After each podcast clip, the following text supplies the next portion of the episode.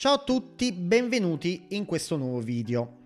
Avete mai compiuto delle azioni che vi hanno portato a deludere i vostri genitori? Cioè avete mai compiuto delle scelte, magari delle scelte che per voi erano buone, no? Che erano delle scelte che voi ritenevate opportune per voi, la vostra vita e il vostro futuro, ma che nel contempo hanno portato a una situazione di acredine, di conflitto con i vostri genitori che sono usciti delusi da queste vostre scelte perché l'immagine che avevano di voi era diversa. Questo è il caso che sta vivendo una mia paziente di cui voglio raccontarvi brevemente la storia. Mi sta chiedendo aiuto perché lei ha deciso a un certo punto di allontanarsi dalla casa della madre e di andare a vivere in un'altra città col proprio fidanzato, di andare a convivere, no? di provare questa esperienza della convivenza e dare una chance, come dice lei, alla relazione per far fare un salto di qualità alla relazione. Queste sono le sue testuali parole. Il punto è che la madre si è molto arrabbiata per questa sua scelta. Per tutta quanta una serie di motivazioni, la madre non accetta che lei viva questa um, relazione conviva con il proprio fidanzato. E quindi ogni piesto spinto quando ha l'occasione sia telefonicamente sia quando la mia paziente la va a trovare l'attacca. Trova qualsiasi, qualsiasi occasione per mh, poter ehm, iniziare ad aprire l'argomento e dare addosso alla mia paziente, la quale cerca continuamente di spiegarle le motivazioni della sua scelta nell'ottica di convincerla della bontà della sua scelta. Vorrebbe che la madre si rendesse, conto, ca- si rendesse conto, cambiasse idea e vorrebbe in qualche modo, diciamo così, avere la benedizione, il beneplacito della madre rispetto alla sua scelta perché ritiene importante questo. Ora, questo scenario potrebbe essere affrontato in diversi modi. Alcuni orientamenti della psicologia tradizionale, da quella che è mia esperienza, anche che ho vissuto su me stesso, perché io sono stato in terapia sette anni, più o meno, della mia vita, Ecco, questi orientamenti tradizionali tenderebbero a dire che magari la mia paziente dovrebbe diventare autonoma, superare questo senso di dipendenza nei confronti della madre, dovrebbe imparare a vivere indipendentemente dal giudizio della madre. E magari, secondo alcuni, alcune correnti, potremmo dire che la mia paziente, se seguiamo questo orientamento tradizionale, è ferma ad una fase di separazione e individuazione, eh, termine tecnico. Secondo me, invece, questa situazione si può affrontare diversamente. Io credo che se per la mia paziente è importante che la madre dia il suo beneplacito alla sua scelta, bisogna valutare come far sì che la mia uh, paziente abbia una, un um, comportamento, un atteggiamento che possa impattare sul comportamento della madre in maniera tale che lei cambi idea.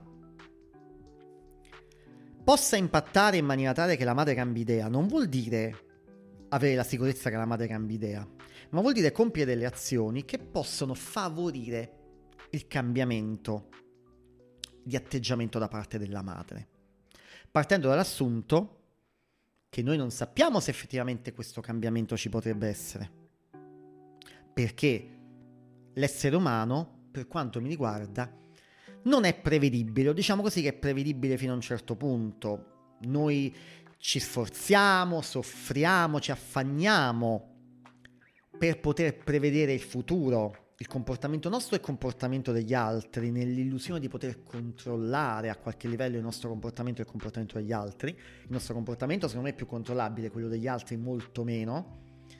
La psicologia è una disciplina che a qualche livello si pone come l'obiettivo quello di prevedere il comportamento del singolo o della massa, ma in questo suo obiettivo, sia che agisca con ricerche quantitative, qualitative, secondo me fallisce miseramente, in molti casi. Il punto, secondo me, però, è vedere che strategie possono essere applicate dalla mia paziente per raggiungere il suo obiettivo. La strategia che la mia paziente sta adottando, cioè quella di convincere la madre della bontà della sua azione, ottiene come risultato sempre il mantenimento di questa credine. E secondo me, in molti casi, noi tendiamo a mantenere lo stesso atteggiamento nella speranza che ci produca risultati diversi. Ma secondo me è molto più probabile che se io mantengo sempre lo stesso atteggiamento ottengo sempre lo stesso risultato, che tra l'altro so qual è, perché magari continuo, continuo, continuo ad avere sempre lo stesso atteggiamento. Se voglio avere risultati diversi, devo cambiare atteggiamento io. E quindi stiamo lavorando con la mia paziente nel valutare se ci potrebbero essere degli atteggiamenti diversi che lei può applicare, delle strategie diverse, un approccio diverso che l'aiuti a avvicinarsi di più al suo obiettivo, cioè quello di quantomeno facilitare un maggiore ammorbidimento dell'atteggiamento della madre. Ma perché io lavoro in questo modo e non metto in discussione l'importanza che la mia cliente dà al, al ruolo della madre nella sua vita? Perché io credo che la nostra identità sia un processo sociale. La nostra identità cos'è? È un racconto che io ho di me stesso, ma anche un racconto che gli altri hanno di me ed è anche, un terzo livello, il racconto che io ho del racconto che gli altri hanno di me, cioè l'interpretazione che io faccio di come gli altri mi raccontano.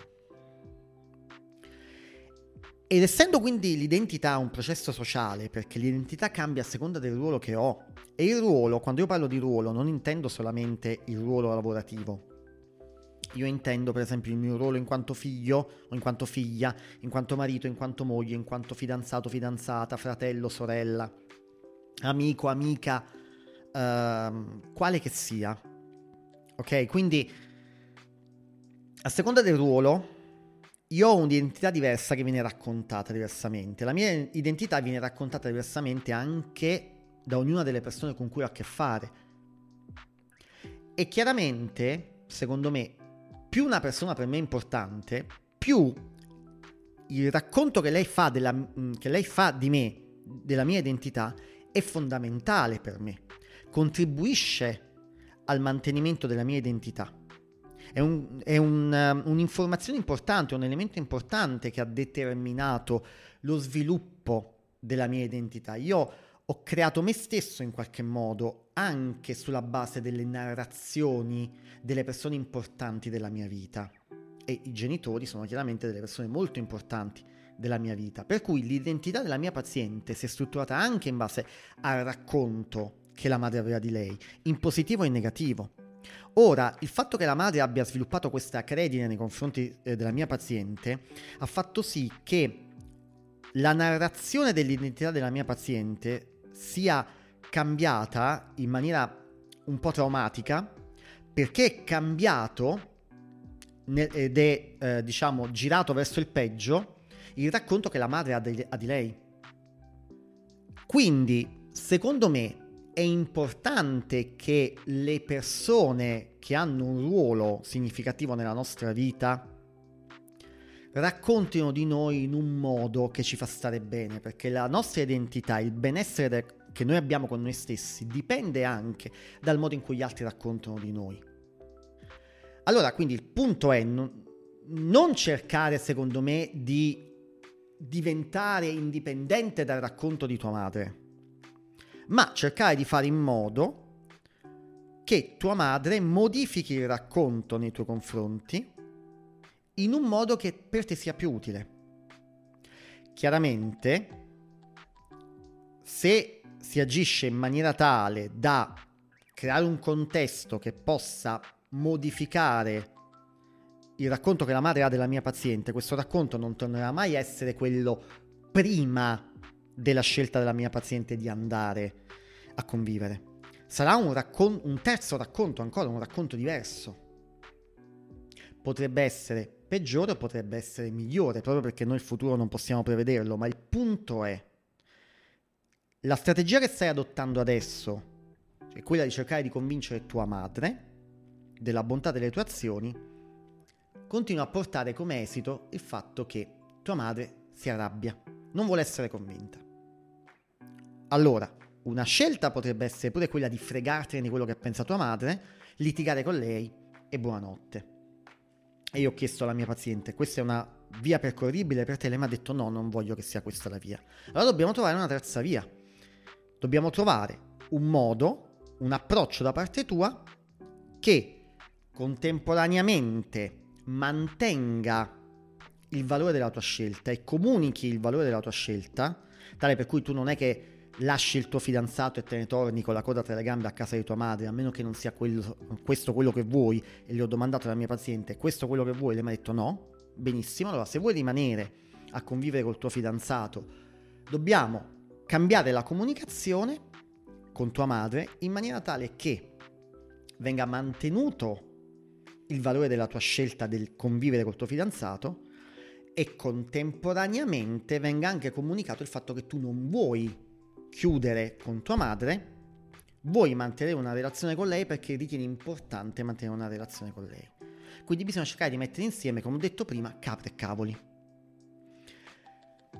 Questo tipo di ragionamento non è un ragionamento facile, perché noi molto spesso siamo abituati a ragionare in termini di out-out, o faccio così o faccio così, e questo um, tipo di, di logica out-out, o il bianco o nero, è anche una logica in cui è imbrigliata la mia paziente, che continua a pensare, io o litigo con mia madre, Oppure mollo il mio fidanzato e torno a casa con mia madre. Questa è l'unica scelta. Bisogna, terza, vede, bisogna vedere se si può costruire una terza opzione. E poi dopo una terza opzione, una quarta, una quinta, una sesta. E via discorrendo. E io credo che l'essere umano possa fare questo, che noi possiamo fare questo, perché noi abbiamo un potere, che è quello della creatività. Noi non siamo macchine che ragioniamo in maniera binaria, 0-1-0-1. Noi siamo individui, sistemi complessi in continuo movimento e la creatività è ciò che, te- che ci aiuta ad andare avanti. Quindi il lavoro che faccio con la mia paziente, che sto facendo con la mia paziente, abbiamo iniziato da poco, è quello di ehm, lavorare sulla sua creatività per poter creare strategie alternative. E questo è un lavoro impegnativo e Mm, secondo me, in molti casi, per quello che è la mia esperienza, il punto centrale del lavoro che ho con i miei pazienti, cioè esercitare la tua creatività in maniera tale da trovare soluzioni alternative. Noi non siamo abituati a trovare soluzioni alternative, noi non siamo abituati a ragionare in maniera trasversale. Io penso che il pensiero trasversale, scusate il gioco di parole, eh, il, il ragionamento laterale, come qualcuno lo chiama, quello che ci permette di fare collegamenti con elementi che noi pensiamo non possano essere collegati, è ciò che molto spesso ci salva la vita. Teniamo come punto fermo il valore della scelta di andare a convivere e il valore del mantenere il rapporto con tua madre. Come le mettiamo insieme queste cose? Pensate a quante volte noi um, facciamo delle scelte importanti che ci hanno portato a rivoluzionare la nostra vita o che ci portano a rivoluzionare la nostra vita e molte volte secondo me queste scelte importanti sono proprio delle scelte eh, dovute al fatto che noi siamo usciti dal seminato. Uscire dal seminato non vuol dire necessariamente uscire dalla tua zona di comfort, non vuol dire necessariamente eh, mettere in discussione la tua vita, distruggere tutto quello che hai creato fino a quel momento, perché il concetto di uscire fuori dalla zona di comfort, secondo me, è un concetto che spaventa, giustamente, ed è un po', fuorvia- ed è un po fuorviante. Non si tratta, secondo me, di uscire fuori dalla zona di comfort, perché già è difficile rimanere nella zona di comfort, figuriamoci uscire dalla zona di comfort. Si tratta, secondo me, di allargare la zona di comfort. Si tratta di abituarci alla nostra capacità creativa. Si tratta, si tratta di esercitarla, renderci conto della nostra capacità creativa, esercitarla e imparare ad applicarla e utilizzarla per il nostro benessere. Quindi in questi termini io sto lavorando con la mia paziente. E se qualcuno di voi si è trovato in una situazione simile a quella della mia paziente, spero che questo mio video possa avervi dato degli spunti di riflessione interessanti.